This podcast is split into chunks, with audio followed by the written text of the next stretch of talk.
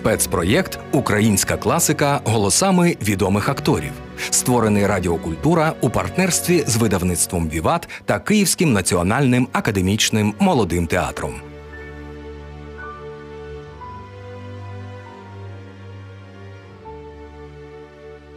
Фрагмент роману Володимира Винниченка Рівновага читає Дар'я Баріхашвілі.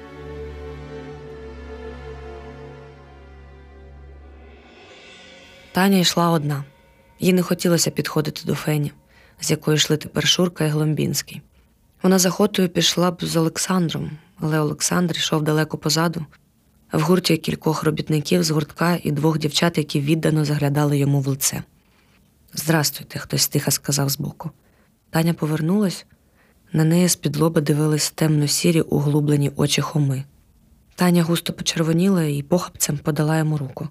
Можна з вами йти? Будь ласка, уривчатою від схвилювання гостро сказала вона. Хома зупинився. Може, вам неприємно, ви скажіть просто. Таня мовчки і серйозно обвела його очима, іначе говорячи, нащо говорити зайве. Якби мені було неприємно, я б сказала. Хрипло вимовила вона, розкриваючи парасоль. Дощу, між іншим, вже не було, і всі навпаки парасолі закривали. Але ні Таня, ні Хома цього не помітили. Попереду йшли невеличкими групами росіяни, займаючи цілу алею кладовища.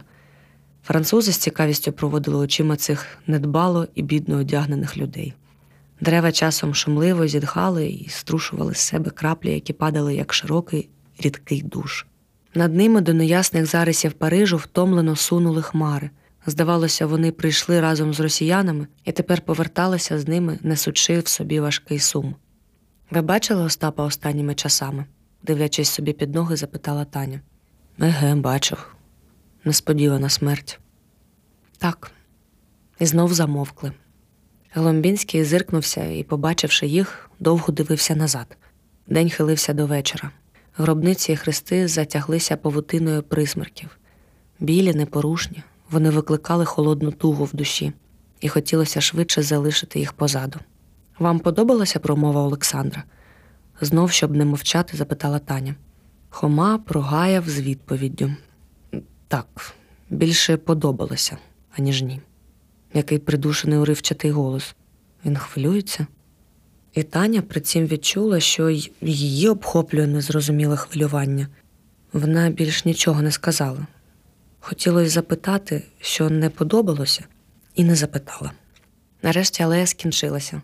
Біля брами кладовища стояли візники. На вулиці вже засвітлювано лихтарі, які відкидали від себе на мокрий брук блідожовті довгасті плями. Поїдемо? несміло запропонував Хома, киваючи на автомобіль. Тані не хотілося з ним їхати, але ця несміливість і щось ще зовсім нове в ній зворушило її. Як хочете. Хома кивнув шоферові, сказав адресу і відчинив дверці екіпажу. Таня чомусь з внутрішнім тремтінням і соромливістю увійшла і сіла щільно притулившись до стіни. Автомобіль зашипів, затремтів, мов від сильного раптового холоду, і метнув наперед. Промаячили знайомі постаті, які поволі пленталися. Ось і Феня з Шуркою та Гломбінський, Шурка зігнутий, понурий, щось безнадійне, гірке у цілій постаті. Тані знов чомусь сталося соромно і боляче. Була хвиля, вона хотіла зупинити автомобіль, вийти і піти з Шуркою. Але автомобіль, ніби вгадуючи її настрій, з гарячковим поспіхом ніс її вперед. Хома не ворушився в кутку. Ось уже не маячать постаті росіян, вони там позаду, а ще далі могили, хрести і Остап у блакитній труні. Три дні тому він читав вірші і радісно, соромливо похитував шапкою кучерів. Хома мовчав. При хитаннях і поривчатих рухах автомобіля він кивав головою, наче підтверджуючи, і сердито відповідав комусь і знов дивився у вікно. Як ідуть у вас заняття? раптом запитав він, відвертаючись від вікна, але не дивлячись на Таню. В голосі його Таня почула насмішку. Вас це не цікавить, більш сухо, аніж хотіла, сказала вона. Хома не заперечив ні слова. Таня від своєї різкості стало ніяково. Важко робітникам вчитися, втомлюються на роботі. Хома мовчав. Він мене карає, подумала Таня і чомусь завмерло серце.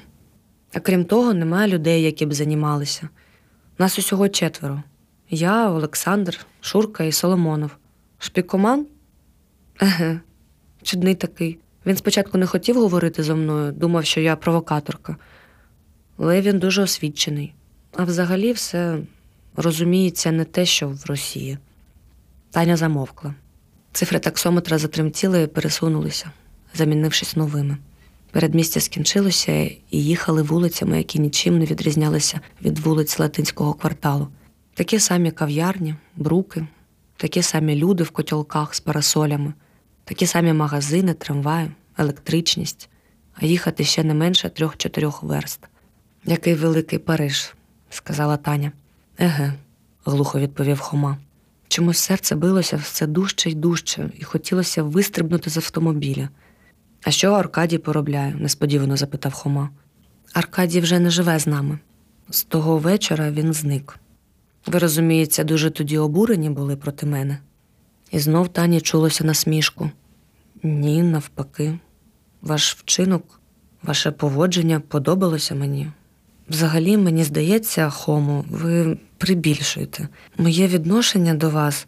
В чим же я прибільшував? Таня докладно не могла сказати, але їй здавалося, що вони дуже часто і подовго говорили між себе, і що завжди він думав про неї несправедливо. В чим же я прибільшував, повторив він. Не знаю. Але взагалі, після тої розмови, я певна, ви погано про мене думаєте. Це невірно, глухо сказав він. У Тані застукотіло серце. Від чого? Боже, як це по-дурному. Що ж такого сказав він? Ні, вірно. Ви зустрічаєте мене завжди такими очима, що мені стає ніяково. Ах, які дурниці, що я говорю? Навіщо це? В той же час холодіючи, подумала Таня. Хома мовчав. Пам'ятаєте, як ми були один раз у Остапа?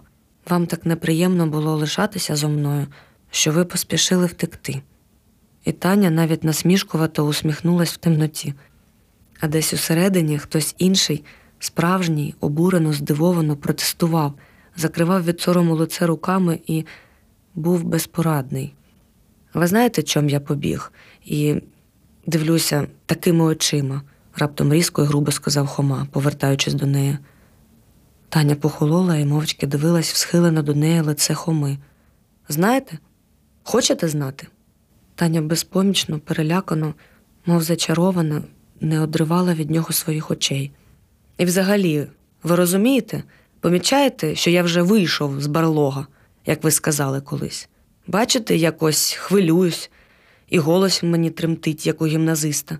І от дивлюся на ваші перелякані очі, і в моїй барлозі стільки ніжності, що якби хтось, хоч би я сам, зробив вам лихо, то я міг би забити його. От, значить, перелякано так не дивіться. Тепер ви розумієте, чому я втікав і дивився такими очима?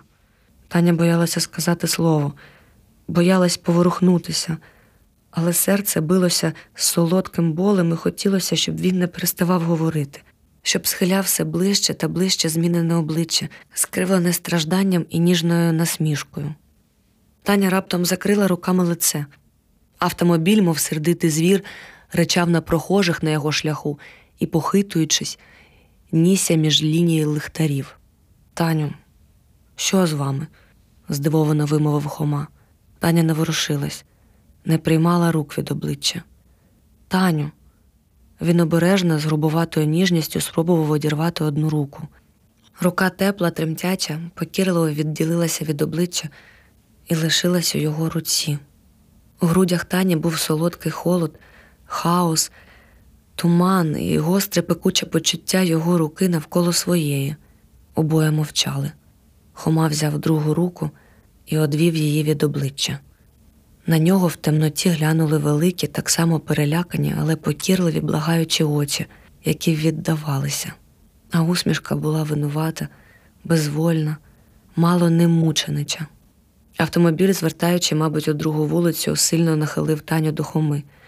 І, не дивуючись, не міркуючи ні про що, він обняв її, притиснув до себе. Раптом хтось постукав у вікно. Вони розірвались і от скочили одне від одного. Автомобіль давно стояв біля під'їзду Таніного дому. У вікно заглядало лице шофера у кепі. О, Господи, раптом з жахом і соромом сказала Таня. Почекайте. Сильно схопив її за руку Хома і, відчинивши дверці, крикнув шоферові нову адресу. Хомо, я не хочу, пустіть мене. Отштовхуючи його від дверей, крикнула Таня. Але Хома мовчки зачинив дверці і сказав: Я дав йому адресу мітингу. Ми поїдемо туди. Хіба ви не збиралися? Таня мовчки опустилася і сіла, притулившись до стіни і підгорнувши спідниці, щоб вони не торкалися його. Автомобіль знов затремтів всім дерев'яним тілом своїм, заричав і м'яко полетів далі. Хома отсунувся в інший куток і мовчав. Що це було, Таню? нарешті запитав він. Таня мовчала. Так що це було?